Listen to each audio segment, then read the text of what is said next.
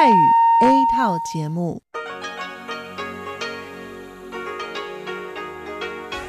ที่นี่สถานีวิทยุเรดิโอไต้หวันอินเตอร์เนชันแนล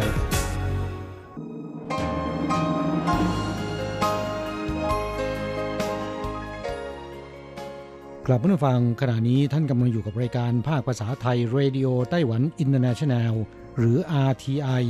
ออกกระจายเสียงจากกรุงไทเปไต้หวันสาธารณรัฐจีน เป็นประจำทุกวันนะครับ นอกจากรับฟังทางเครื่องรับวิทยุได้แล้ว ยังสามารถรับฟังรายการผ่านระบบออนไลน์ได้ที่ thai.rti.org.tw หรือที่ RTI Fanpage นะครับ ขอเชิญติดตามรับฟังรายการของเราได้ ตั้งแต่บัดนี้เป็นต้นไป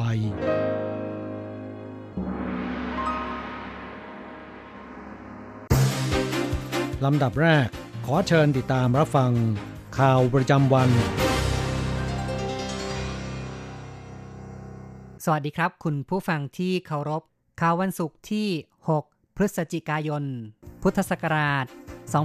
2563 รายงานในผมแสงชัย กิตติภูมิวงศ์หัวข้อข่าวที่สำคัญมีดังนี้ เศรษฐกิจไต้หวันเติบโตสูงสุดในบรรดาสี่เสือแห่งเอเชีย ประธานาธิบดีไช่หวนคาดหวัง ไต้หวันอยู่แนวหน้าของโลก นายกรัฐมนตรีซูเจินชางชี้ว่า การเลือกตั้งในสหรัฐไม่ว่าเป็นอย่างไร ไต้หวันมีสัมพันธ์ดีกับสองพักการเมือง ไข้หวัดนกระบาดในญี่ปุ่น ไต้หวันห้ามนำเข้าสัตว์ปีกมีชีวิตและไข่สด ต่อไปเป็นรายละเอียดของข่าวครับประธานาธิบดีไช่หวนร่วมงานประชุมครบรอบ 65 ปี การจัดตั้ง China Productivity Center หรือว่า CPC ในวันที่ 6 พฤศจิกายน CPC จัดตั้งเมื่อปี 1955 ภายใต้การผลักดันของรัฐบาล องค์กรเอกชน 50 แห่ง ร่วมกันจัดตั้ง มีบทบาทสำคัญเป็นสะพานเชื่อมระหว่างภาครัฐเอกชน ช่วยเหลือผู้ประกอบการเพิ่มผลผลิต ประธานาธิบดีไช่หวนกล่าวสุนทรพจน์ด้วยความภาคภูมิว่า ในภาวะทั่วโลกได้รับผลกระทบจากการระบาดโควิด -19 เศรษฐกิจไตรมาส 3 ของไต้หวันปีนี้ยังเติบโต 3.33%สถาบันระดับโลกคาดการเศรษฐกิจไต้หวัน เติบโตสูงอันดับหนึ่งใน 4 เสือแห่งเอเชีย ประธานาธิบดีคาดหวังว่า ในยุคผ่านพ้นการระบาดโควิด -19 ไต้หวันจะยึดกลุ่มโอกาสการเปลี่ยนแปลง ในห่วงโซ่ประทานของโลก ซึ่งหลายประเทศหันมาจัดซื้อจากไต้หวันเพิ่มขึ้น พัฒนาเทคโนโลยีตอบสนองต่อยุคไร้สัมผัส หรือยุคการติดต่อทางไกล ไต้หวันจะต้องมีบทบาทสำคัญของโลก พัฒนาประเทศบนพื้นฐาน แผนพัฒนาอุตสาหกรรม5บวก2และกลยุทธ์พัฒนาอุตสาหกรรมหลัก 6 แขนงของรัฐบาล สร้างไต้หวันเป็นฮับการผลิตระดับสูง การวิจัยพัฒนาเทคโนโลยีระดับสูงเซมิคอนดักเตอร์ก้าวหน้า และพลังงานสีเขียวในเอเชียแปซิฟิกรวม 4 ประการ ประธานาธิบดีกล่าวได้ว่า นักธุรกิจไต้หวันกลับมาลงทุนในประเทศ ในระลอกนี้มีมูลค่าการลงทุน ทะลุ 1 ล้านล้านเหรียญไต้หวัน ประธานาธิบดีขอบคุณ CPC ที่มีความพยายามช่วยเหลือ นักธุรกิจไต้หวัน บุกเบิกตลาดในเอเชียใต้และอาเซียน เป็นความช่วยเหลือ และเป็นพันธมิตรสำคัญทำให้ไต้หวันก้าวเข้าสู่เวทีโลก ทั้งนี้แผนพัฒนาอุตสาหกรรม 5 บวก 2 ของไต้หวันประกอบด้วยการพัฒนาเครื่องจักรอัจฉริยะซิลิคอนวัลเลย์เอเชีย พลังงานสีเขียว เทคโนโลยีชีวเภสัชกิจการกลาโหม การเกษตรแนวใหม่ และเศรษฐกิจหมุนเวียน ส่วนกลยุทธ์การผลิต 6 แขนง ได้แก่ IoT และ AI ความปลอดภัยสารสนเทศและห่วงโซ่การผลิต เทคโนโลยีชีวภาพและการแพทย์ กลาโหมและยุทธปกรณ์ ไฟฟ้าสีเขียวและพลังงานหมุนเวียน ปัจจัยดำรงชีพและการรับมือภาวะฉุกเฉินเข้าต่อไปครับ ที่ผ่านมานั้นสำนักบัญชีงบประมาณและสถิติของไต้หวันแถลงเมื่อ 30 ตุลาคม คาดว่าเศรษฐกิจไต้หวันไตรมาส 3 ขยายตัว 3.33%เทียบกับสิงหาคมเพิ่มขึ้น 1.32 จุด ทางด้านกลุ่มธุรกิจยักษ์ใหญ่ DBS Group ของสิงคโปร์ประมาณการล่าสุดคาดว่า GDP ไต้หวันปี 2020 เติบโต 1.8%โดยที่เส้นกราฟเศรษฐกิจไตรมาส 4 เริ่มอยู่ในภาวะเส้นตรง DBS Group ชี้ว่า GDP ไตรมาส 3 ของไต้หวันเติบโต 3.3%ซึ่งที่ผ่านมาไตรมาส 2 และ 3 เส้นกราฟเศรษฐกิจไต้หวันอยู่ในรูปตัว V เนื่องจากได้รับอนิสงจากการที่บริษัทหัวเว่ยของจีนจัดซื้อชิ้นส่วนอิเล็กทรอนิกส์เร่งด่วน และการจับจ่ายภาคเอกชนไต้หวัน ที่ปะทุขึ้นหลังผ่านการอัดอั้น ในช่วงที่ต้องระงับการออกจากบ้าน เพราะโรคระบาด ทั้งนี้ในไตรมาส 4 คาดว่าเส้นกราฟเริ่มเป็นเส้นตรง เศรษฐกิจชะลอตัว เนื่องจากการระบาดโควิด -19 ในยุโรปอเมริการุนแรงขึ้น อาจกระทบต่อการส่งออกของไต้หวัน เนื่องจากเศรษฐกิจไตรมาส 3 ของไต้หวันเติบโตดีกว่าที่คาดไว้ DBS Group จึงปรับประมาณการเศรษฐกิจไต้หวันปี 2020 เพิ่มจาก 0%เป็น 1.8%สำหรับปี 2021 ปรับจาก 2.9%เป็น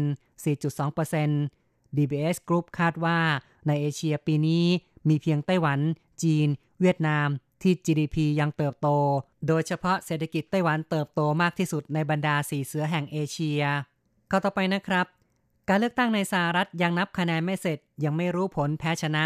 แต่มีผู้ชี้ว่า รัฐบาลภายใต้การนำของประธานาธิบดีแช่งหวน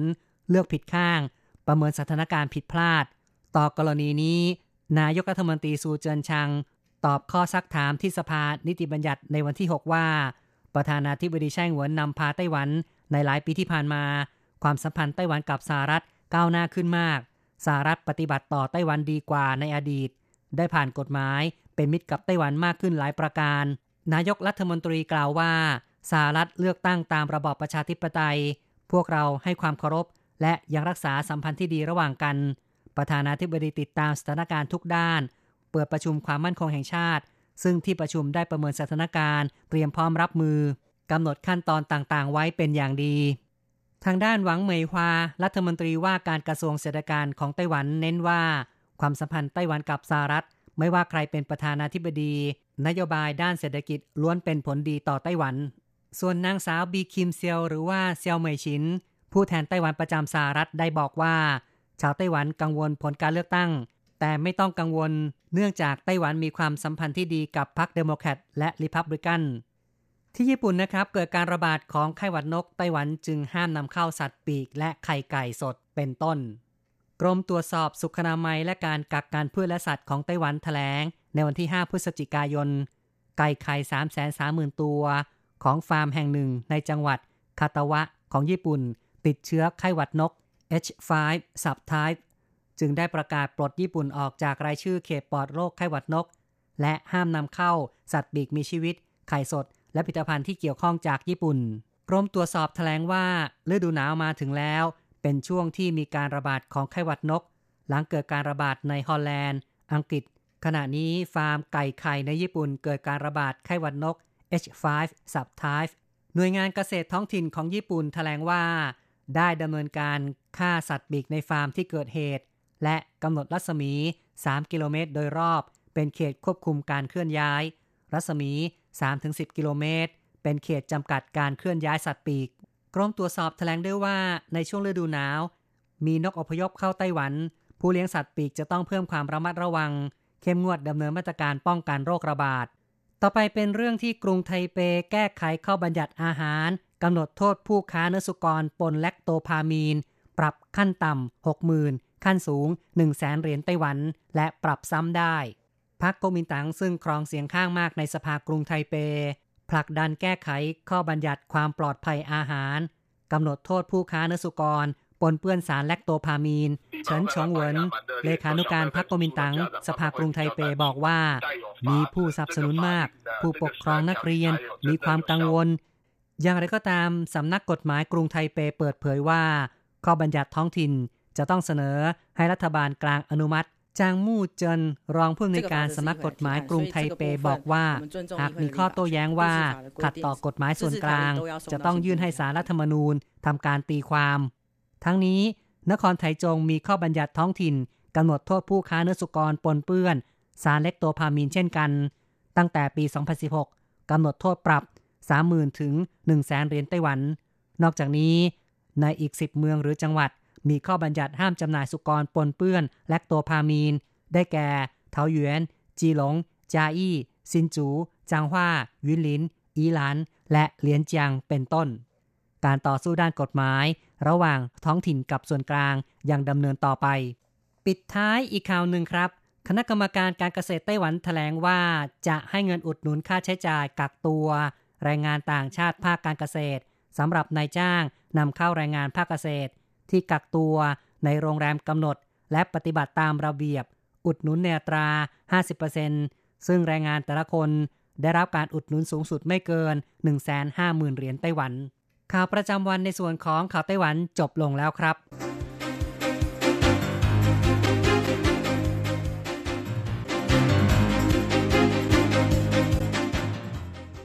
สวัสดีค่ะ คุณผู้ฟัง RTI ที่เคารพทุกท่านขอต้อนรับเข้าสู่ช่วงของข่าวต่างประเทศและข่าวประเทศไทยกับดิฉันมณพรชัยวุฒิมีรายละเอียดของข่าวที่น่าสนใจดังนี้ เศรษฐกิจอินโดนีเซียถดถอยเป็นครั้งแรกในรอบกว่า 20 ปี อินโดนีเซียกำลังเผชิญกับภาวะเศรษฐกิจถดถอยเป็นครั้งแรกในรอบกว่า 20 ปีในช่วงไตรมาสที่ 3 ของปีนี้ ขณะที่ประชาชนหลายล้านคนตกงานในช่วงปีที่ผ่านมาท่ามกลางสถานการณ์แพร่ระบาดของโควิด -19 สำนักงานสถิติอินโดนีเซียรายงานว่าผลิตภัณฑ์มวลรวมในประเทศหรือ GDP ในช่วงไตรมาสที่ 3 หดตัว 3.49%เช่นเดียวกับการบริโภคภาคครัวเรือนและการลงทุน ก่อนหน้านี้บรรดานักเศรษฐศาสตร์คาดการว่า GDP จะหดตัวลง 3%หลังจากหดตัวถึง 5.32%ในช่วงไตรมาสที่ 2 ขณะเดียวกันมีรายงานว่าในช่วงต้นปีจนถึงเดือนสิงหาคมที่ผ่านมา มีประชาชนตกงานเนื่องจากสถานการณ์แพร่ระบาดของโควิด -19 ถึง2,670,000 คน อย่างไรก็ตามนักเศรษฐศาสตร์ได้ออกมาเรียกร้องให้รัฐบาลออกมาตรการเพื่อกระตุ้นเศรษฐกิจเป็นการเพิ่มเติม รายงานระบุว่าการบริโภคในครัวเรือนซึ่งเป็นตัวหลักในการขับเคลื่อนการเติบโตทางเศรษฐกิจ ปรับตัวลดลง 4%และการลงทุนลดลง 6.5%ขณะที่การส่งออกตกลงถึง 10.8%เนื่องจากอุปสงค์ยังเฉยชาจากการแพร่ระบาดของสถานการณ์โควิด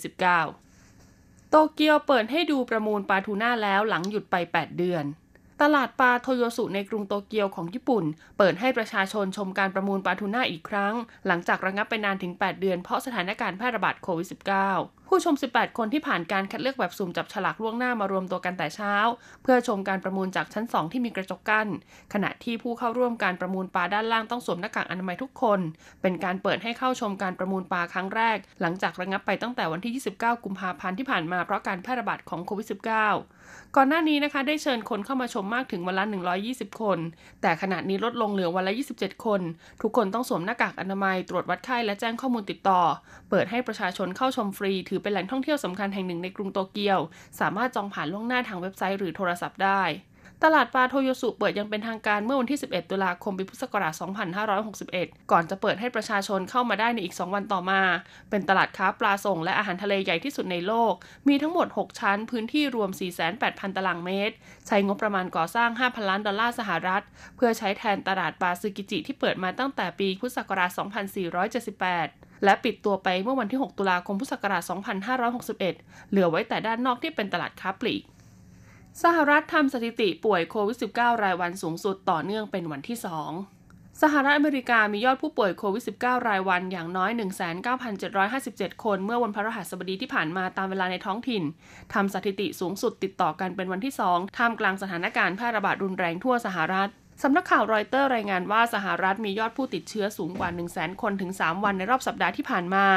ส่งผลให้โรงพยาบาลในหลายรัฐเผชิญกับความตึงเครียด และทำให้ชาวอเมริกันต้องทบทวนการจัดงานรับประทานอาหารข้ามร่วมกับครอบครัว เนื่องในวันเทศกาลขอบคุณพระเจ้า 26 พฤศจิกายนนี้ ทั้งยังระบุเพิ่มเติมว่ามี 19 รัฐจากทั้งหมด 50 รัฐของสหรัฐ ที่ทำยอดสถิติผู้ป่วยติดเชื้อสูงสุด โดยครั้งล่าสุดที่หลายรัฐทำยอดสถิติผู้ป่วยรายวันสูงสุด คือวันที่ 16 ตุลาคมที่ผ่านมา เขตมิดเวสต์ของสหรัฐยังคงเป็นภูมิภาคที่ระบาดรุนแรงที่สุด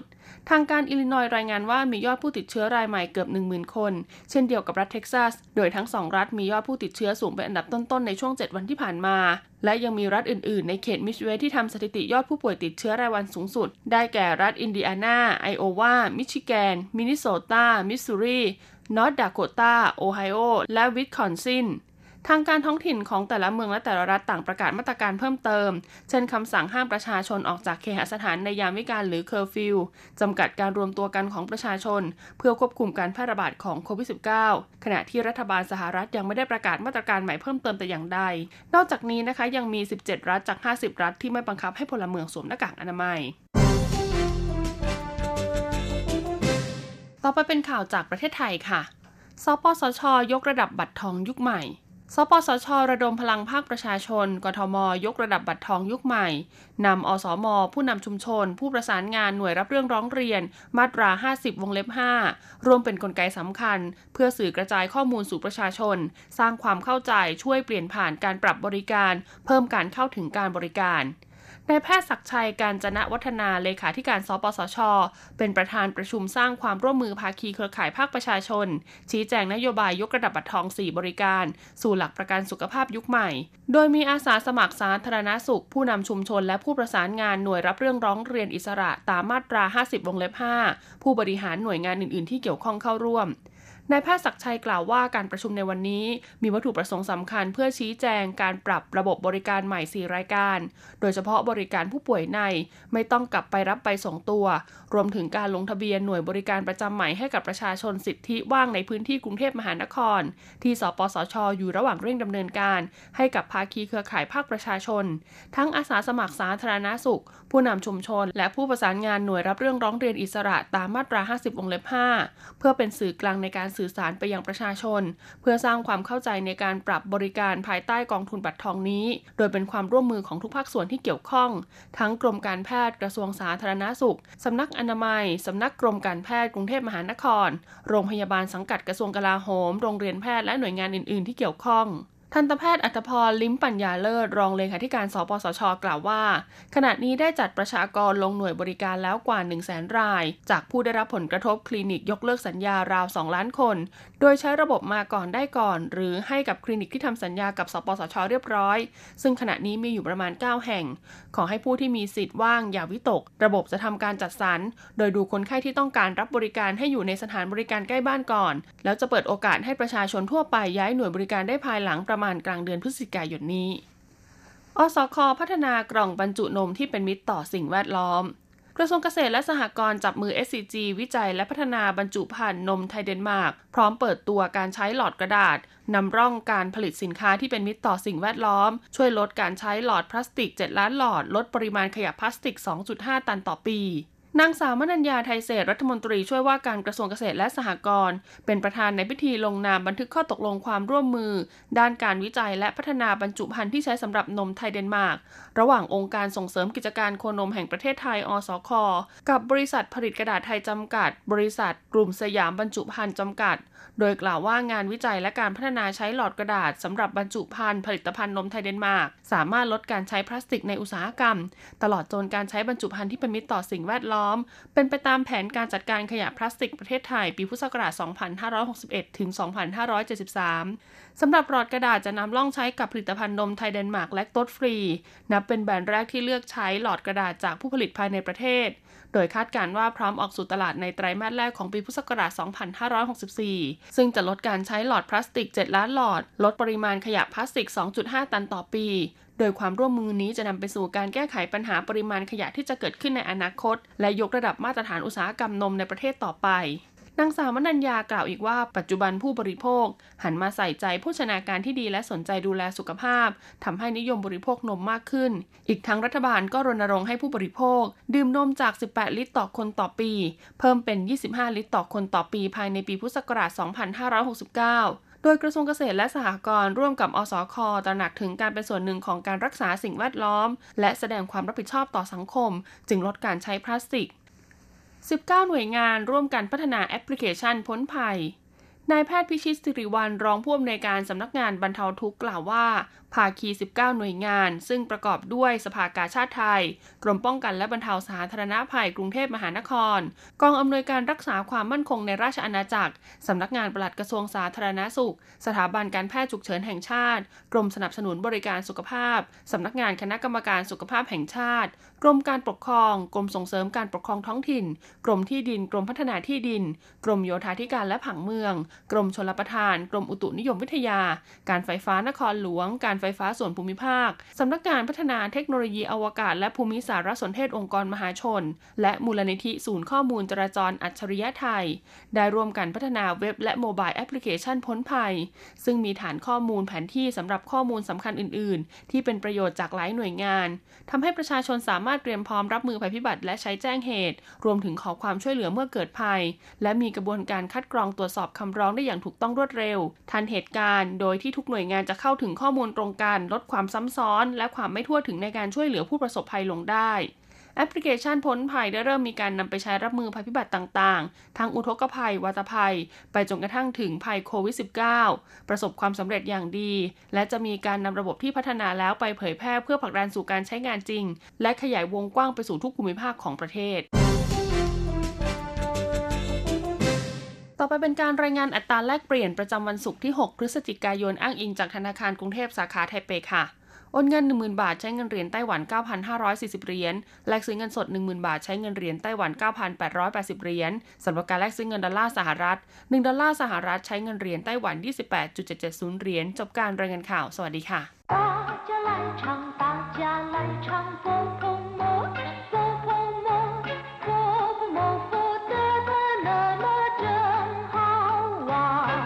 สวัสดีครับเพื่อนผู้ฟัง พบกันในวันนี้เราจะมาเรียนสนทนาภาษาจีนหาอากาศภาคเรียนที่สองบทที่หนึ่งของแบบเรียนชั้นสูง บทที่หนึ่งกั้วเหนียนอีขึ้นปีใหม่ ตอนที่หนึ่งในบทนี้เราจะมาเรียนรู้คำสนทนาภาษาจีนกลางที่เกี่ยวข้องกับวันขึ้นปีใหม่ หรือเทศกาลตรุษจีน高级华语绘画下册第一课过年一课文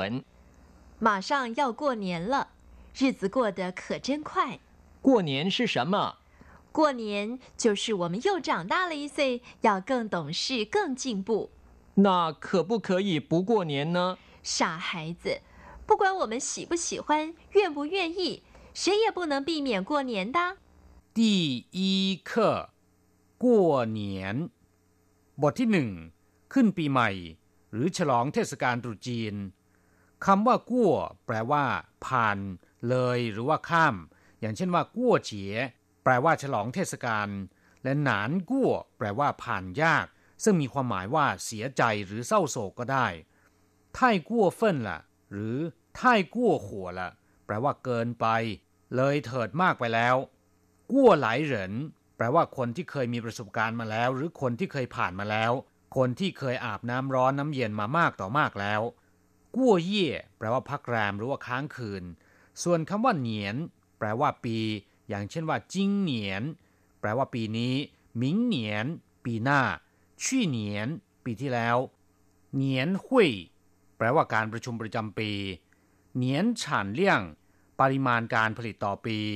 กั้วเหนียนก็คือขึ้นปีใหม่หรือฉลองปีใหม่ ซึ่งโดยมากแล้วจะหมายถึงปีใหม่ของชาวจีน นั่นก็คือเทศกาลตรุษจีน กลับมาฟังต่อไปมาดูความหมายในบทสนทนาบทนี้ ซึ่งเป็นการพูดคุยกันระหว่างสองแม่ลูก คุณแม่เป็นฝ่ายพูดขึ้นมาก่อนว่า马上要过年了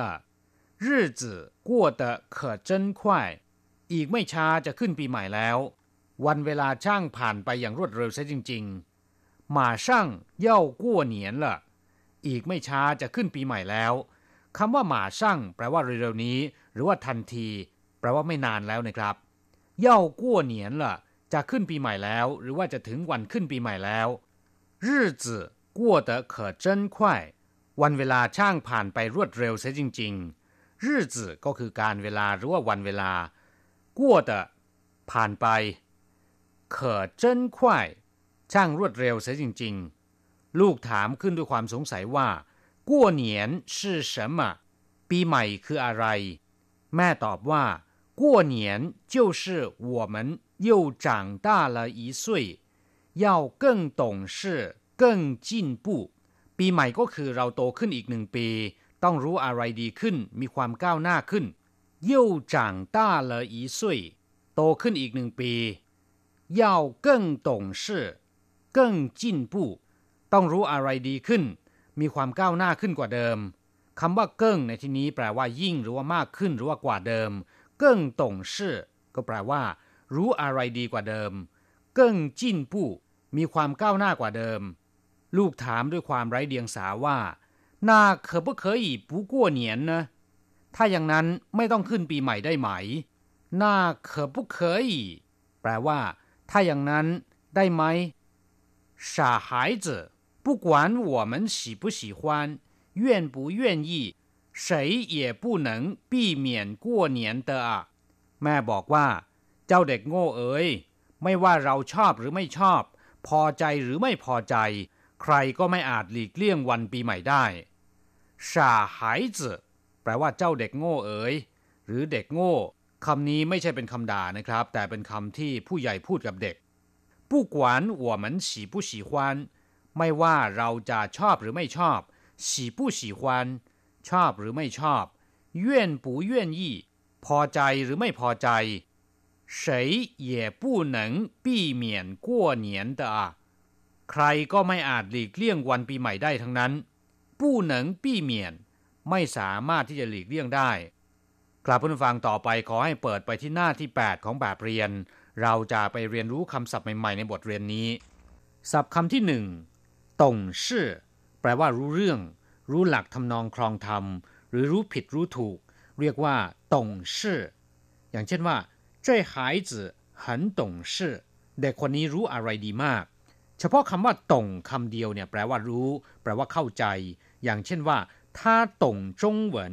เขารู้ภาษาจีน我不懂日文ผมไม่รู้ภาษาญี่ปุ่น懂礼貌รู้จักมารยาท你听懂我的意思了没 คุณฟังเข้าใจความหมายของผมแล้วหรือยัง ส่วนคำว่าชื่อก็คือเรื่อง กิจธุระ หรือเหตุการณ์ก็ได้ มีคำที่ออกเสียงเหมือนเหมือนกับคำว่าตงชื่อ แต่ไม่ได้แปลว่ารู้เรื่อง โดยมีความหมายว่ากรรมการคำนี้อ่านว่าตงชื่อเหมือนกันนะครับ อ่านเสียงอย่างเดียวกัน อย่างที่เราเคยได้ยินเขาเรียกผู้ที่มีตำแหน่งหน้าที่ใหญ่โตในบริษัทว่าตงชื่อจัง แปลว่าประธานบริษัท ถ้าเรียกว่าตงชื่อเฉยๆ ก็คือกรรมการของบริษัท เพื่อนผู้ฟังต้องระวังคำว่าตรงที่แปลว่าเข้าใจรู้เรื่อง และตรงอีกคำหนึ่งที่ออกเสียงเหมือนกัน แต่ว่ามีความหมายต่างกัน ทั้งสองคำแม้นว่าจะมีวิธีเขียนที่ใกล้เคียงกัน แต่ไม่เหมือนกันเลยทีเดียว เป็นอักษรคนละตัว แต่ว่าออกเสียงอย่างเดียวกัน ขอให้อย่าจำสับสนนะครับศัพท์คำที่สองผู้กวน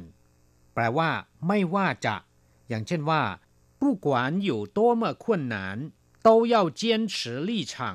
ไม่ว่าจะมีปัญหามีอุปสรรคมากมายเพียงใด ก็ต้องยืนหยัดในหลักการ ก็ต้องยืนหยัดในจุดยืน不管是下雨天或是台风天我都会去ไม่ว่าจะฝนตกหรือพายุใต้ฝุ่นเข้า ผมก็จะไปคำว่าผู้กวนนอกจากจะแปลว่า ไม่ว่าจะแล้วนะครับ ยังมีอีกความหมายหนึ่ง แปลว่า ไม่เกี่ยวข้อง ไม่สน หรือไม่ดูตามาตาเรือ อย่างเช่นว่า我已经不管他了ผมไม่สนเขาแล้ว ผมไม่เกี่ยวข้องกับเขาแล้ว ศัพท์คำที่สามปี้เมียนแปลว่าหลีกเลี่ยงหรือป้องกัน อย่างเช่นว่า开车要小心避免发生意外ขับขี่ยวดยานพาหนะต้องระมัดระวัง ป้องกันการเกิดอุบัติเหตุ工作时要认真避免被老板骂เวลาทำงานต้องตั้งอกตั้งใจ เ พื่อหลีกเลี่ยงถูกในจ้างด่าคำว่าปี้คำเดียวเนี่ยแปลว่าหลบ หรือว่าหลบหลีก อย่างเช่นว่า ปี้เอ๋อผู้ฐาน หลีกเลี่ยงไม่พูดถึง หรือว่าหลีกเลี่ยงไม่ตอบ ปี้ยุ่นแปลว่าคุมกำเนิด ปี้เหลยเจินแปลว่า เข็มหรือว่าสายล่อฟ้า ปี้นั่น แปลว่าหลบภัยหรือว่าลี้ภัย ปี้สู่แปลว่าพักร้อน ปี้สู่เชินตี้สถานที่พักร้อนตากอากาศที่มีชื่อเสียง กลับมาฟังเมื่อทราบความหมายของคำศัพท์ในบทนี้ไปแล้ว ต่อไปขอให้เปิดไปที่หน้าที่ 9 ของแบบเรียน เราจะไปทำแบบฝึกหัดพร้อม ๆ กับคุณครูนะครับ ข้อที่1เขอเจนตามด้วย adjective หรือที่ภาษาไทยเรียกว่าคุณศัพท์ ช่างอย่างโน้นอย่างนี้ซะจริง ๆ อย่างเช่นว่าถ้าเขอเจนเพี้ยวเลี่ยงหล่อนช่างสวยจริง ๆถ้าจั่วชื่อเขอเจนมั่นเขาทำงานช่างช้าจริง ๆ ข้อที่สอง หน้าเขอบุเคยนะ มีความหมายว่า ถ้าอย่างนั้นจะได้ไหม อย่างเช่นว่าหน้าเขอบุเคยปูชี่นะ ถ้าอย่างนั้นไม่ไปได้ไหมหน้าเขอบุเคยปูกงจั่วนะ ถ้าอย่างนั้นไม่ทำงานได้ไหม ข้อที่สามเฉยเย่ปูหนังมีความหมายว่า ไม่ว่าใครก็จะไม่ได้รับการ อย่างเช่นว่า 谁也不能例外ก็จะไม่ได้รับการยกเว้นทั้งนั้น谁也不能不工作ไม่ว่าใครจะไม่ทำงานไม่ได้ทั้งนั้นกลับมาฟังสนทนาภาษาจีนกลางในบทนี้ หวังว่าคงจะทำให้ภาษาจีนของคุณคล่องแคล่วมากขึ้น เราจะกลับมาพบกันใหม่ในบทเรียนหน้า สวัสดีครับ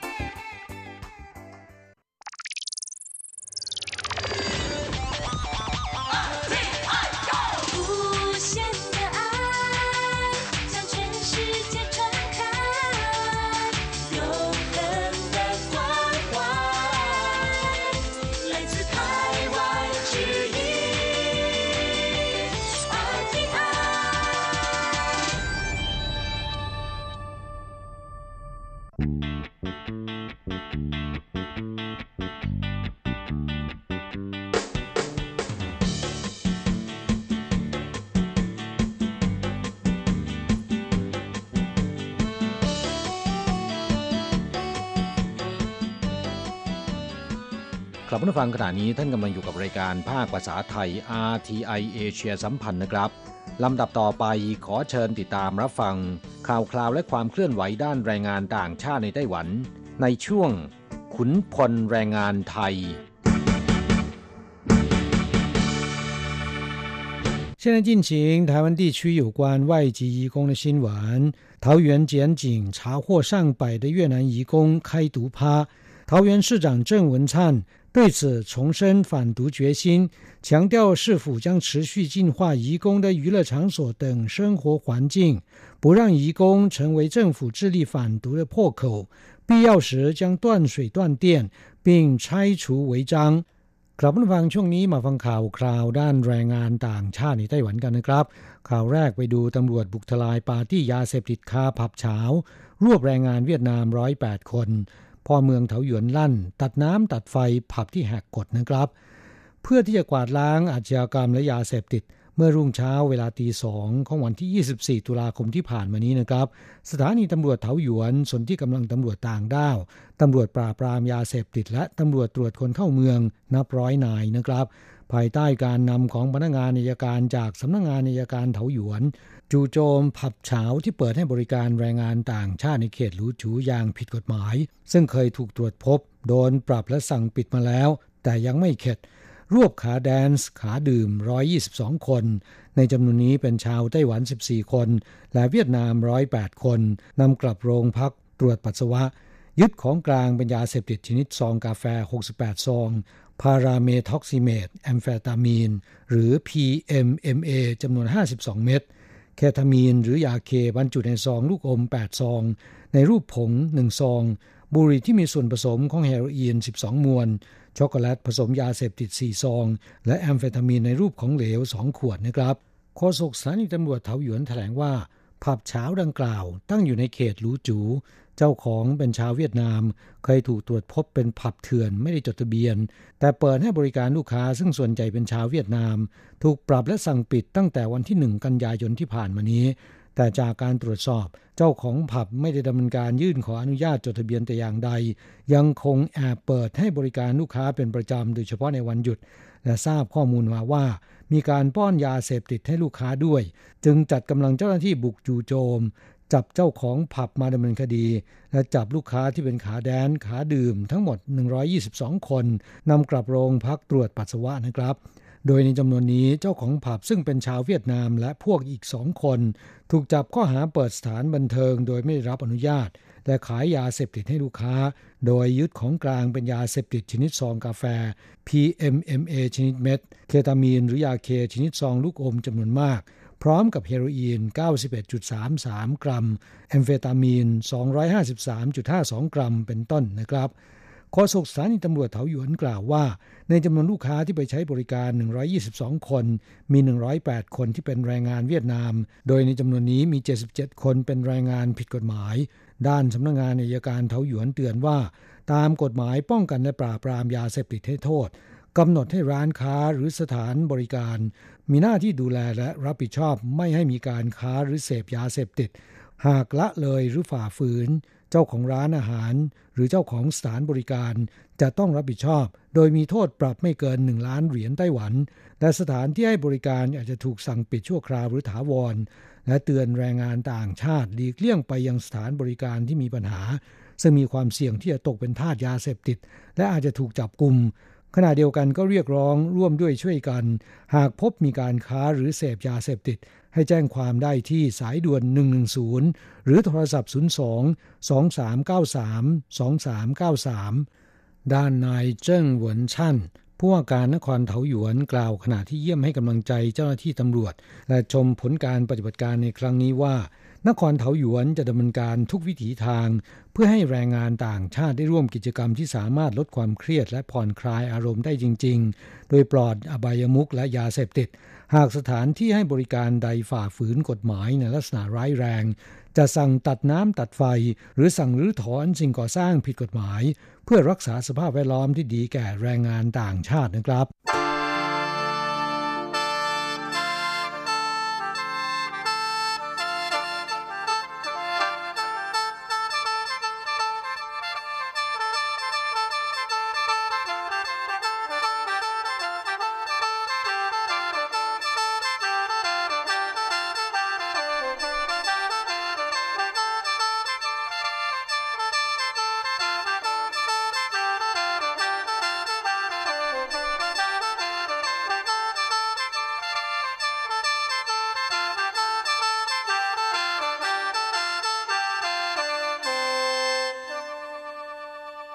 ข่าวต่อไปนะครับ ทลายเอเย่นเถื่อน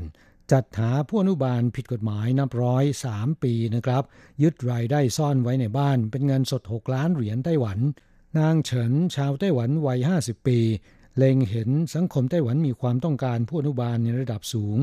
สามารถทำกำไรงาม จึงประกอบธุรกิจจัดหางานโดยผิดกฎหมาย ด้วยการจัดหาผู้อนุบาลที่หลบหนีในจ้าง ไปทำงานดูแลผู้ป่วยหรือผู้สูงอายุตามบ้านและโรงพยาบาลต่างๆทำมาเป็นเวลา 3 ปีนะครับ มีผู้อนุบาลซึ่งเป็นแรงงานผิดกฎหมายในสังกัดจำนวนมากมาย จนได้รับการเรียกขานในวงการว่าเป็นเท่าแก่เนี้ย ถูกพลเมืองดีแจ้งความนะครับตำรวจเข้าตรวจค้นที่บ้าน นอกจากจับนางเฉินและพวกได้แล้ว ยังยึดบัญชีรายชื่อผู้อนุบาลในลูกค้า และยังตรวจพบรายได้จากการจัดหางานผิดกฎหมาย เป็นเงินสด 6 ล้านเหรียญไต้หวัน ซ่อนไว้ในตู้เหล็กในบ้านด้วยนะครับโฆษกสำนักงงานตรวจคนเข้าเมืองนครนิวไทเปแถลงว่าขบวนการนอกกฎหมายที่มีนางเฉินเป็นหัวโจกแก๊งนี้ เนื่องจากเล็งเห็นว่า สังคมไต้หวันมีความต้องการผู้อนุบาลในระดับสูง แต่การนำเข้าผู้อนุบาลอย่างถูกกฎหมาย มีความยุ่งยากและต้องมีคุณสมบัติตามกำหนด อีกทั้งต้องจ้างเป็นเวลานาน 3 ปี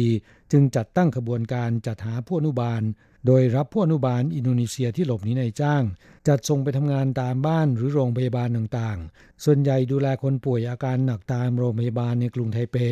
นครนิวไทเป และนครเทาหยวน โดยคิดค่าใช้จ่ายจากญาติผู้ป่วยเดือนละ 40,000 ถึง 50,000 เหรียญไต้หวัน มากกว่าค่าจ้างผู้อนุบาลที่อยู่ในสัญญากว่า 2 เท่าตัว หลังหักค่านายหน้าหัวละประมาณ 10,000 เหรียญต่อเดือนแล้ว ที่เหลือจ่ายเป็นค่าจ้างให้แก่ผู้อนุบาล เนื่องจากค่าจ้างสูงกว่าผู้อนุบาลในสัญญาและมีงานตลอด ทำให้ผู้อนุบาลผิดกฎหมายมีการบอกต่อๆกันไป ช่วง 3 ปีที่ผ่านมานะครับ มีผู้อนุบาลผิดกฎหมายอยู่ในสังกัดของนางเฉินจำนวนมากกว่า 100 คน รายได้จากการหักค่านายหน้ารายเดือน เป็นเงินจำนวนมหาศาลนะครับ หลังจากมีพลเมืองดีแจ้งความตำรวจตรวจคนเข้าเมืองมีการตรวจสอบจนมีหลักฐานชัดเจน จึงได้บุกเข้าไปตรวจค้นที่บ้านพักจับกลุ่มนางเฉินพร้อมพวกได้อีกหนึ่งคน พร้อมของกลางเป็นมือถือที่ใช้ในการติดต่อ บัญชีผู้อนุบาลในสังกัดและลูกค้า ใบจัดส่งไปทำงาน และกระเป๋าอีกหนึ่งใบซึ่งเก็บซ่อนไว้ในตู้เหล็กในบ้าน ภายในมีเงินสด 6 ล้านเหรียญไต้หวันตำรวจได้ควบคุมตัวนางเฉิน และลูกน้องส่งดำเนินคดี ความผิดจัดหางานโดยไม่ได้รับอนุญาตและค้ามนุษย์ ขณะเดียวกันมีการขยายผลการตรวจสอบ เพื่อจับกลุ่มผู้มีส่วนร่วมต่อไปแล้วนะครับ โฆษกสำนักงงานตรวจคนเข้าเมืองเตือนในจ้างว่า การว่าจ้างชาวต่างชาติเข้าทำงาน จะต้องตรวจสอบหลักฐานของชาวต่างชาติอย่างละเอียดและชัดเจน หากเป็นผู้ตั้งถิ่นฐานใหม่ ซึ่งมีสิทธิทำงานโดยไม่ต้องได้รับอนุญาต แต่หากเป็นแรงงานต่างชาติผิดกฎหมาย ผู้ว่าจ้างจะถูกลงโทษ 1 5 0 0 0ถึง750,000เหรียญไต้หวันหากทำผิดซ้ำภายในเวลา 5 ปี มีโทษจำคุกไม่เกิน 3 ปี และถูกปรับ 1.2 ล้านเหรียญไต้หวันนะครับ กลับมาฟังเนื่องจากคุณสมบัติในการยื่นขอว่าจ้างผู้อนุบาลต่างชาติค่อนข้างเข้มงวด และความต้องการว่าจ้างผู้อนุบาลอยู่ในระดับสูง แต่เป็นงานหนักที่ต้องดูแลผู้ป่วยตลอด 24 ชั่วโมง คนไต้หวันมักจะไม่ทำงานประเภทนี้ทำให้ผู้อนุบาลต่างชาติหลบหนีในจ้างแล้วไปหางานทำในโรงพยาบาลจำนวนมาก ส่วนใหญ่จะมีนายหน้าเป็นคนกลางช่วยจัดหางาน แล้วหากค่านายหน้าเป็นรายเดือน ขณะที่มีผู้อนุบาลผิดกฎหมายบางราย พูดภาษาจีนคล่องและรู้ช่องทาง ถึงขั้นพิมพ์นามบัตรของตัวเองแจกนะครับ รวมทั้งแอบอ้างว่าตัวเองเป็นคู่สมรสชาวต่างชาติ หรือผู้ตั้งถิ่นฐานใหม่ โดยแสดงใบถิ่นที่อยู่หรือบัตร ARC ของปลอม หากในจ้างไม่ตรวจสอบให้ดีนะครับ อาจจะทำผิดกฎหมายถูกลงโทษ โดยอ้างว่าตนไม่รู้ไม่ได้นะครับ จึงเตือนในจ้างว่าต้องระมัดระวัง หากต้องการจะว่าจ้างแรงงานต่างชาติ ไม่ว่าจะทำงานในภาคการผลิตก่อสร้างหรือผู้อนุบาลจะต้องยื่นคำร้องและได้รับอนุญาตจากกระทรวงแรงงานก่อน หรือกรณีที่คนหางานเป็นผู้ตั้งถิ่นฐานใหม่ ซึ่งไม่ต้องขออนุญาตนะครับ ก็ต้องตรวจสอบหลักฐานให้แน่ใจก่อนการว่าจ้างว่า เป็นผู้ตั้งถิ่นฐานใหม่จริง ไม่ใช่เป็นการแฝงตัวของแรงงานผิดกฎหมายมิฉะนั้นจะถูกลงโทษปรับเงิน 1 5 0 0 0ถึง 750,000 เหรียญไต้หวันนะครับ กลับมาฟังจากข้อมูลของสำนักงงานตรวจทุนเข้าเมืองณนะสิ้นเดือนกันยายนปีนี้นะครับ ในไต้หวันมีแรงงานต่างชาติหลบหนีในจ้าง หรือที่เรียกกันว่าแรงงานต่างชาติผิดกฎหมาย และยังไม่ถูกตรวจพบ 51,899 คน ในจำนวนนี้นะครับตำแหน่งผู้อนุบาลหลบหนี และยังไม่ถูกตรวจพบ มีจำนวนมากที่สุด 28,070 คน ครองสัดส่วน 54%นะครับ หากจำแนกตามสัญชาติ ผู้อนุบาลอินโดนีเซียหลบหนีมากที่สุด 19,799 คน อันดับสองคือผู้อนุบาลเวียดนาม 6,392 คน ผู้อนุบาลฟิลิปปินส์1,831 คนสำหรับผู้อนุบาลไทยที่หลบหนีและยังไม่ถูกตรวจพบ มีจำนวน 48 คน ในจำนวนนี้เป็นผู้อนุบาลเพศชาย 16 คน ผู้อนุบาลเพศหญิง 32 คนนะครับ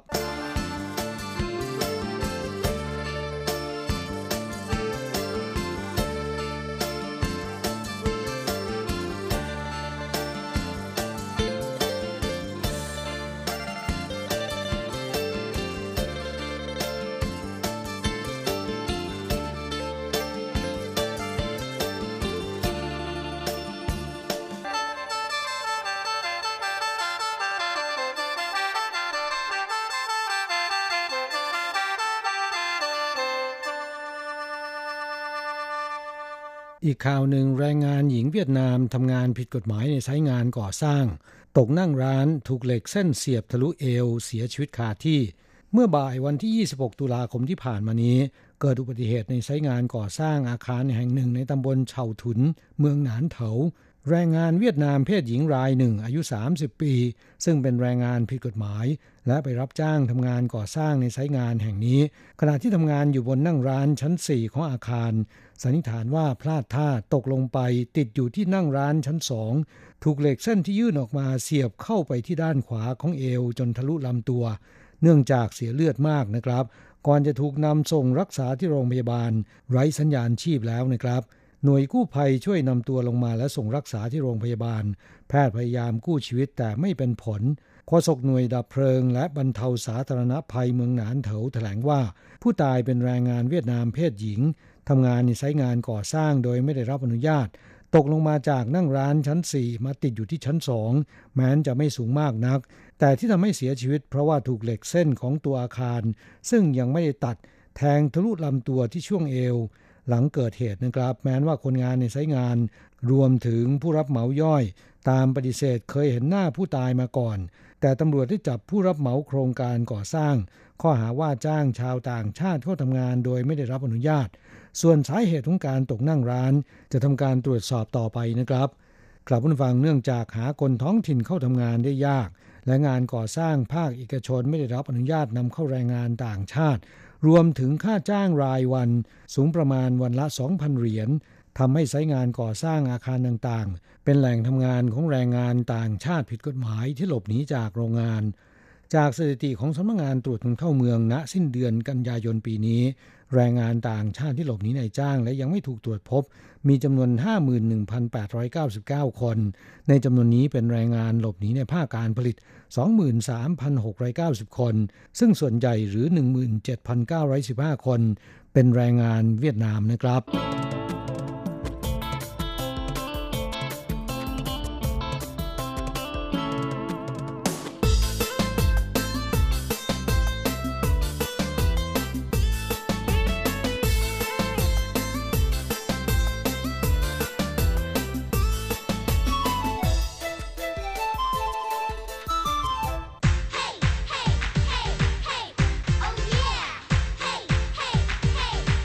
อยากรู้ไหมไต้หวันมีอะไรดี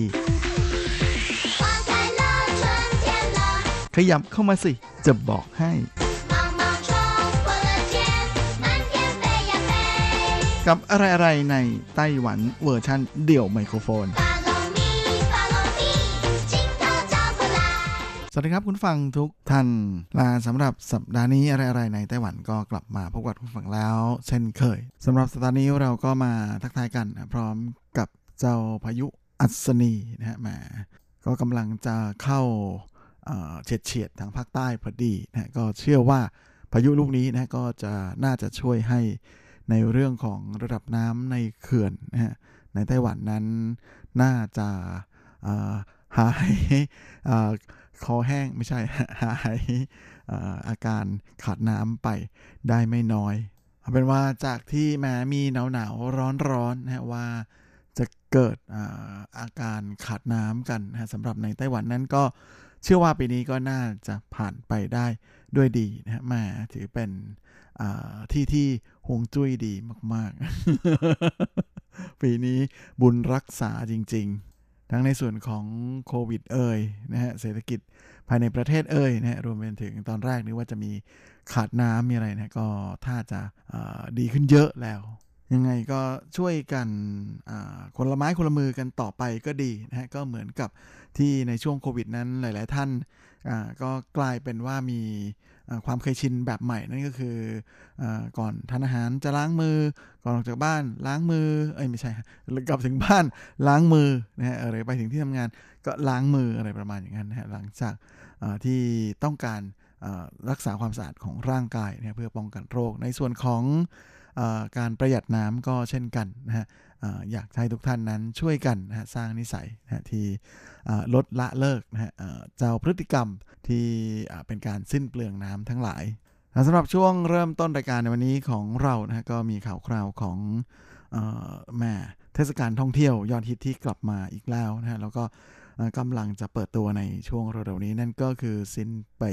歡樂耶誕城 นะหรือ Christmas City ของนครนิวไทเป้นะฮะตอนนี้ก็ประกาศแล้วนะว่าจะมีพิธีเปิดวันที่ 13 พฤศจิกายนที่จะถึงนี้ แต่ว่านะครับแม้แต่ว่าในวันที่ 11 พฤศจิกายนนะฮะที่มาเป็นเทศกาลวันคนโสดอะไรประมาณอย่างนั้น นั้นก็จะมีการทดลองยิง ไฟนะแสงเสียงนะฮะโชว์ตระการตานะที่จะมีขึ้นบริเวณลานอเนกประสงค์ด้านหน้าที่ว่าการนครนิวไทเป้นะก็คือสถานที่ที่เรา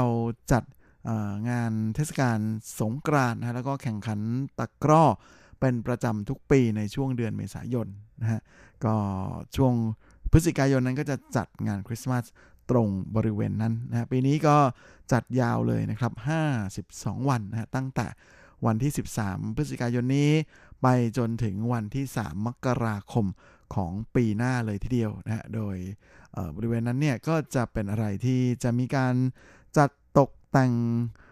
ด้วยไฟสารพัดนะฮะแล้วก็โคมไฟต่างๆนะฮะที่สวยงามแล้วก็แหมสร้างบรรยากาศความสนุกสนานนะฮะของเทศกาลคริสต์มาสนะฮะที่ถือได้ว่าเป็นหนึ่งในเทศกาลใหญ่ ประจำปีของทางนครนิวไทเปเขาเลยทิดเดียวและตั้งแต่วันที่ 11อ่าไม่ใช่ครับ 13 พฤศจิกายนครับไปจนถึงวันที่ 3 มกราคมนะฮะทุกคืนเลยนะครับก็จะมีการแสดงแสงเสียงนะฮะในช่วงเวลาตั้งแต่ทุ่มครึ่งนะไปจนถึง4ทุ่มในทุกๆ ครึ่งชั่วโมง และปีนี้ทางนครนิวไทเปนั้นก็ได้มีการสร้างความร่วมมือกับดิสนีย์ นะฮะมาก็ทำให้การแสดงแสงสีเสียง ในปีนี้นั้นก็จะเต็มไปด้วยเหล่าการ์ตูนดิสนีย์ดังๆ ทั้งหลายนะภายใต้หัวข้อหรือว่าทีมที่ใช้ในการจัดงานว่า Disney Fairy Tales และนอกจากนี้ก็จะยังมีกิจกรรมเสริมนะฮะที่ค่อนข้างจะพิเศษก็คือวันที่ 21 พฤศจิกายนนั้นก็จะมีการจัดตลาดนัดสินค้ามือสองนะฮะที่เรียกกันว่าเยตันเที่ยวเจ้า ชื่อฉางนะฮะแล้วก็จะเป็นที่ที่ให้ทุกคนนะมาช่วยกันนะรณรงค์นะกับแพลตฟอร์มในแบบที่เขาเรียกกันว่า sharing economy นะฮะเพื่อที่จะช่วยกันรักษาสภาพแวดล้อมนะฮะแล้วก็เพื่อจะสร้างแนวคิดนะในเรื่องของอการใช้ชีวิตร่วมกันนะฮะอย่างยั่งยืนยาวนานอะไรประมาณอย่างนั้นนะพร้อมกันนี้ ก็จะมีตลาดนัดขายของนะฮะเนื่องในเทศกาลคริสต์มาสกับเยตันชื่อจีนะระหว่างวันที่ 4 ถึง 6 ธันวาคมนี้ด้วย โดยไฮไลท์ของงานก็จะอยู่ในช่วงวันเสาร์อาทิตย์ที่ 12 และ 13 ธันวาคมนะซึ่งจะมีการจัดคอนเสิร์ตมาจุยซิงเยตันเหยียนช่างหุยนะฮะโดยจะมีดารานักร้องดังๆ มากมายเลยนะมาปรากฏตัว บนเวที ยังไงก็อย่าลืมไป ติดตามกันได้เลยทีเดียวนะฮะสำหรับโปรแกรมพิเศษต่าง ๆ เหล่านี้ ส่วนการเดินทางไปเที่ยวชมที่นี่นะฮะก็เป็นอะไรที่ง่ายมากนะฮะนั่งรถไฟ รถไฟความเร็วสูง รถไฟฟ้านะฮะไปลงที่สถานีปันเฉียว แล้วก็หาทางออกแล้วเดินขึ้นมาข้างบนให้ได้ฮะเพราะว่าทั้งบริเวณด้านบนนั้นเป็นที่จัดงานทั้งหมดเลย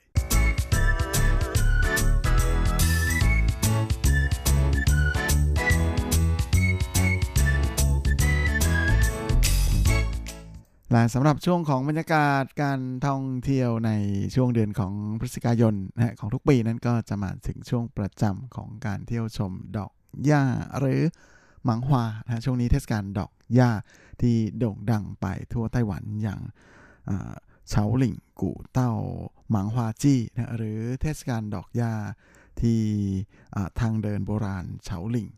กูเต้าก็เริ่มขึ้นแล้วนะตั้งแต่วันเสาร์ที่ 7 พฤศจิกายนนี้เป็นต้นไปนะโดยกิจกรรมนั้นก็จะมีการจัดยาวเลยนะครับ ไปจนถึงสิ้นเดือนในวันที่ 29 พฤศจิกายนนี้เลยทีเดียวนะฮะช่วงนี้ก็เลยไม่น่าแปลกใจนะที่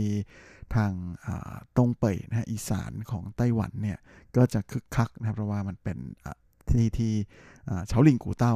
ตั้งอยู่นั่นเอง และแน่นอนนะพอมีเทศกาลการเดินทางก็จะสะดวกมากๆ เพราะว่าจะมีรถชัตเตอร์บัสมาคอยรับส่ง โดยจะมีจุดรับส่งนะอยู่ที่ศูนย์บริการนักท่องเที่ยวฟูหลงอยู่เคอร์จงซินนะจากตรงนั้นเนี่ยก็สามารถนั่งรถไฟเลยนะครับมาไปง่าย ๆ เลยไปลงที่ฟูหลงได้เลยครับแล้วก็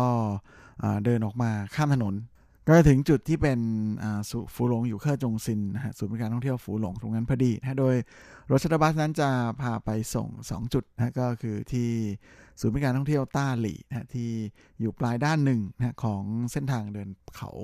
เฉาหลิงกูเต้านะกับอีกที่หนึ่งก็คือเหวียนว่างเคิงเจียโคนะก็คือเป็นปากซอยเหวียนว่างเคิง นะครับ ซึ่งตรงนั้นก็จะเป็นทางขึ้นนะปกติจะนิยมไปเดินขึ้นจากที่หยียนว่างเคิงเจียโขตรงนั้นนะครับ แล้วก็เดินข้ามเขานะมาลงด้านล่างแล้วก็สุดไปเรื่อยๆ ก็จะต่อไปจนถึงบริเวณศูนย์บริการท่องเที่ยวต้าหลี่ยูเคอร์จงซิน โดยรับส่งนั้นจะมีให้บริการนะระหว่างเวลา8โมงเช้าไปจนกระทั่งถึงบ่าย3 45 นาทีของทุกๆวันหยุดสุดสัปดาห์นะฮะแล้วก็นอกจากนี้ ในส่วนของขากลับนะฮะจากศูนย์บริการท่องเที่ยวต้าหลี่ 遊客中心 กลับมาที่ฝูหลงนั้นนะครับ ก็จะเริ่มมีบริการตั้งแต่เวลาเที่ยงนะฮะไปจนกระทั่งถึงสี่โมงครึ่งตอนเย็นนะโดยจะมีรถบริการทุกครึ่งชั่วโมง แต่ว่ารถรับส่งนี้ไม่ฟรีนะขอให้เตรียมบัตร EasyCard หรือว่า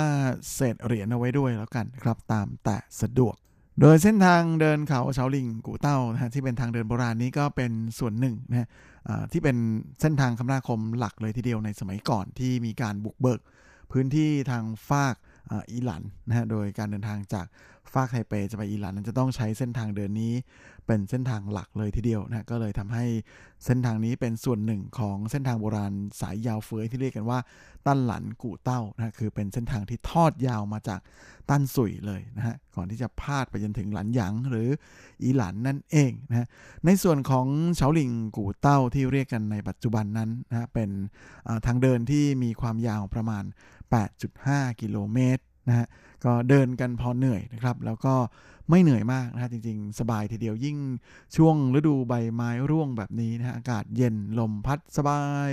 ถ้าไม่เจอฝนนะจะเป็นเส้นทางเดินที่ฟินมากๆเลยนะครับกำลังเหนื่อยพอดี แล้วก็ไม่ได้มีอะไรที่หนักหนามากๆนะฮะแล้วก็นอกจากนี้ในส่วนของจุดสำคัญนะที่จะอยู่แวะดูกันใน เส้นทางโบราณสายนี้นั้นก็คงจะเป็นพวกป้ายโบราณนะครับป้ายแรกนั้นเขาเรียกกันว่าสงเจิ้นหมันเย็นนะฮะก็คือเป็นป้ายที่เขียนขึ้นในปี 1867 นะครับ ซึ่งก็จะเป็นป้ายที่เขียนขึ้นเพราะว่าตอนนั้นเนี่ย แม่ทัพหลิวหมิงเติงนะฮะของกองทัพราชวงศ์ชิงนะในสมัยนั้นเนี่ยก็มาที่แถวนี้แล้วก็เห็นว่าแหมด้วยความที่มันเป็นที่ที่มีหมอกลงบ่อยๆ ตลอดปีเลยประมาณนี้ก็เลยเขียนป้ายนี้ขึ้นเพื่อที่จะเขาเรียกว่าเจิ้นเจิ้นเสียนะกำราบเหล่าปีศาจร้ายวิญญาณชั่วร้ายทั้งหลายนะฮะแล้วก็อีกป้ายหนึ่งที่โด่งดัง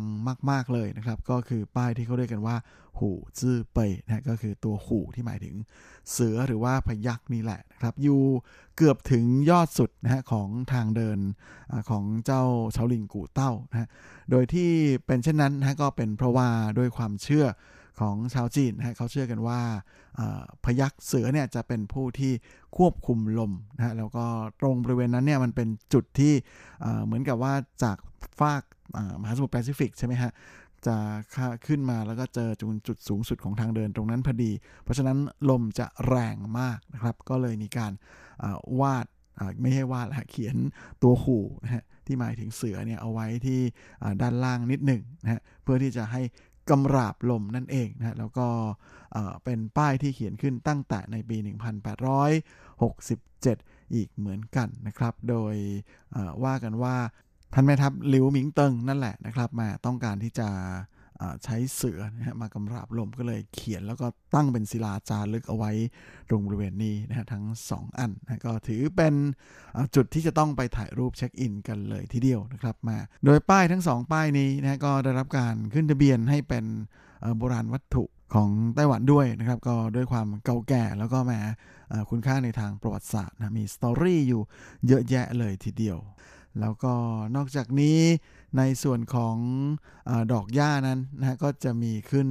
เรียงรายตลอดสองข้างทางเลยทีเดียวนะไปเดินเที่ยวชมดอกหญ้าที่นี่เนี่ยรับรองว่าไม่ผิดหวังเลยและสำหรับในส่วนของยอดสูงสุดนะฮะของตรงบริเวณทางเดินของเฉาหลิงกูเต้าตรงนั้นเนี่ยก็จะมีศาลเจ้าที่นะฮะที่เรียกกันว่าหยิวหยีกงเมี่ยวอยู่ตรงนั้นนะครับ ก็เป็นอะไรที่แม่ผู้คนเขา ชอบไปถ่ายรูปเช็คอินกันเยอะเหมือนกันนะฮะและจากบริเวณตรงแถวๆนั้นเนี่ยก็จะมีศาลาพักร้อนนะฮะแล้วก็เป็นศาลาชมวิวนะจากตรงนั้นถ้าอากาศดีๆนะฮะมองไปทางมหาสมุทรแปซิฟิกเนี่ยก็จะเห็นเกาะกุยซันเต่าอยู่ลิบๆข้างหน้าเลยทีเดียวนะก็ถือว่าเป็นอีกไฮไลท์เลยนะฮะของการไปเที่ยวแถวนี้นะฮะแล้วก็นอกจากนี้ ในส่วนของสถานที่ท่องเที่ยวอื่น ๆ ที่น่าสนใจนั้น ก็จะมีที่สุดทางนะครับของทางลง ถ้าเราขึ้นจากอีกฟากหนึ่งนะฮะจะไปลงที่ต้าหลี่นะครับ จากตรงนี้ก็จะมีต้าหลี่เทียนกงเมี่ยวนะฮะซึ่งก็จะเป็นจุดที่ ถือเป็นศาลเจ้าเก่าแก่โบราณเหมือนกันครับ เพราะว่ามีมาตั้งแต่นู่นเลยนะครับมาในปี 1836 นะฮะฟังชื่อเทียนกงเมี่ยวก็น่าจะพอรู้นะฮะว่าจะเป็นศาลเจ้าที่บูชาเง็กเซียนฮ่องเต้นะฮะหรืออี้หวังตาตีเป็นหลักโดยที่นี่จะมีงานฉลองใหญ่ประจำปีนะฮะในทุกๆ วันที่ 9 เดือน 1 ตามปฏิทินจีน ซึ่งก็จะเป็นวันที่จะมีการฉลองใหญ่ของงิกเซียนฮ่องเต้อยู่แล้ว และก็ถือเป็นอีกหนึ่งจุดที่ไม่ควรพลาดด้วยประการละทั้งปวง